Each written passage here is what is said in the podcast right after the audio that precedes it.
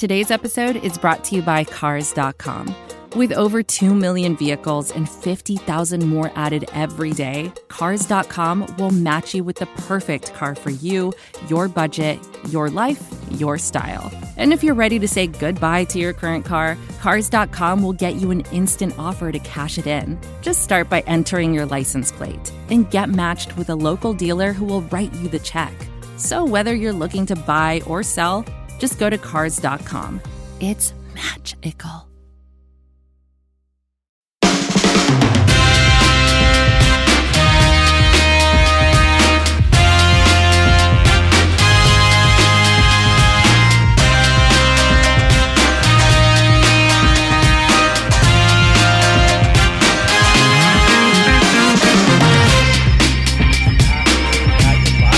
Gillette in the parking lot. Uh, hopefully, you stayed uh, at least a little bit, a little bit dry today. That's right. I'm in the parking lot. I'll tell you what. I'm more wet from walking here holding the phone than I than I was all game. I got yeah. so much rain going on that uh, that I'm pretty I'm pretty well stocked, and I'm I really didn't get wet that much during the game. So uh, pretty nasty weather out, but overall, I, I pretty dry.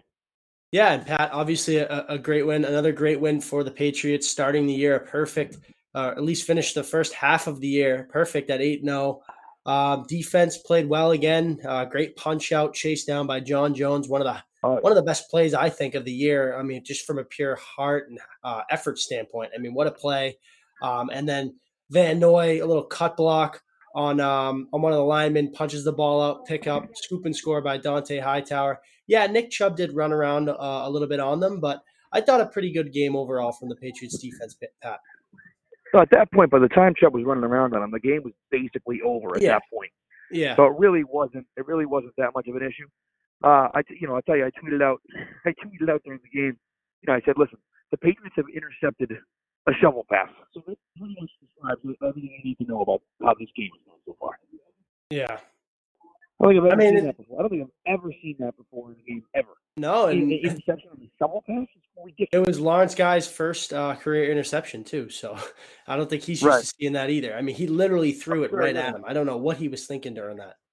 Well, because you know when you run a play like that, you don't expect the D lineman to a beat the offensive lineman so quickly that he's in the backfield, and b fight you know fight the uh, the the I believe it was a I believe it was a wide receiver fight the wide receiver for the ball and intercept. it. You just don't expect to see that happen.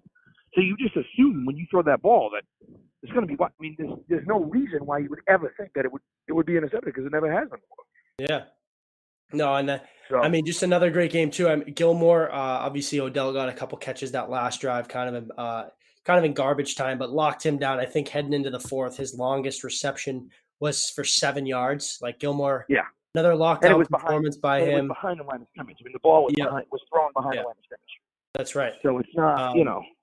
But Pat, switching it over, I guess another question. It seems like we do this every time we talk after games. It seems like we have the same discussion.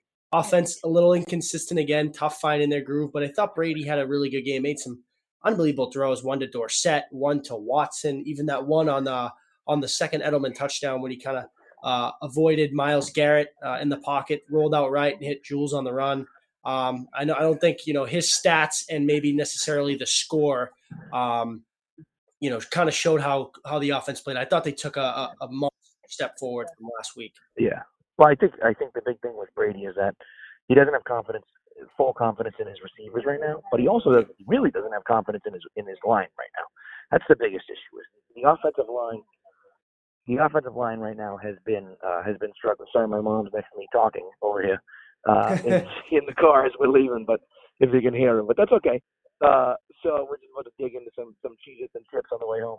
Uh, that's our that's our ritual. The Cheez-It victory Cheez-Its on the way home from Gillette is our uh, is our ritual. So, so but uh, but you know, Brady. Look, I, I think he struggled at points. I think you can see that he doesn't have confidence in a lot of guys, and that's why you see him go to Edelman so often because he knows that Edelman's going to be in the spot that he wants him to be, and if he puts it on him, he's going to make the catch. And I just feel like, you know, unfortunately, that because of the turnover at wide receiver, because of the injuries, um, it's God's sake, because of because of the um, because of the turnover at wide receiver and because of the uh, injuries on the offensive line, he just doesn't have a lot of confidence in the guys around him right now. And so he's fighting through it, but you know, but it's it's a little bit of a struggle right now. Yeah, and uh, obviously, um, you know, newly acquired Mohamed Sanu was out there. Um, had two catches for 23 yards. Had a big catch, I believe, on third down as a little crossing yeah. route. Um, really nice, nice, catch along the sidelines. Uh, he was out there for 28 plays. That's kind of um, what I expected. I know receivers that have came over at least the last two midseason in a row, like Antonio Brown and Josh Gordon, they had played anywhere between the 20 and 25 snap range. So I, I think uh, that that's that was expected of Sanu, but uh, listen, he gives them the top. Uh, he played a little bit inside, gives them another guy that can kind of go up top and spread the field yeah. a little bit for Edelman. And you saw that today. Edelman had one of his best games of the year. Yep, and that's the thing. I mean, you're it's all about kind of making space for the other guys. So you have space for Edelman, but then you also have space for guys like Dorsett who made a great catch down the sideline. And again, like Dorsett is a third, fourth option. You need to have another guy that people actually respect. And maybe Jakobi Meyers could turn into that guy. Maybe N'Keal Harry will be another one of those guys when he comes back. Um, but you know, you need to have another guy, and it helped having Mohamed Sanu out there. He caught that big first catch of the Patriot was that fourth down catch, uh, where he picked up the first down. And uh, Kitchens stupidly, I thought, challenged it, but um, you know, but that's it, it worked out uh, in the Patriots' benefit. And I think that Sanu, you're only going to see his his role grow as he starts to gel with the offense. Absolutely, and uh, and Pat, I, I mean, I think that that pretty much wraps it up. Like I said, another uh, Patriots win, start the year perfect. Obviously, uh, right. heading into Baltimore this week should be a big test for them. I, am actually really excited for this game. I want to see how, uh, you know, in the past the uh, Patriots defense have kind of got that you know thing about that they have they can't control a mobile quarterback, but I think this defense is very very athletic this year, and I, am interested to see what they can draw from a scheme perspective to kind of slow down Lamar Jackson, who another team coming off the bye the Patriots have to face.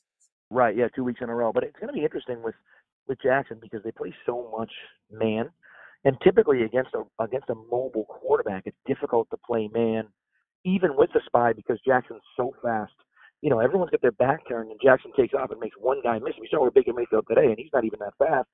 He picked up, you know, 18 yards on on second and 19. So, you know, it, it's going to be interesting to see how they how they scheme it up against Jackson. And like you know, like you said, you got, they got two weeks to prepare for the Patriots, but um, you know, it should be should be a good game, Sunday, another another night game, Sunday night game. So, um, it should be very interesting. And obviously today was Bill Belichick's 300th win, which I'm sure you've heard. I'm sure people have heard the stats before, but his first win was against the Patriots uh, as the head coach of the Browns. His 150th win, two I'm sorry, 250th win was uh, against the Browns, and now his 300th win is also against the Browns.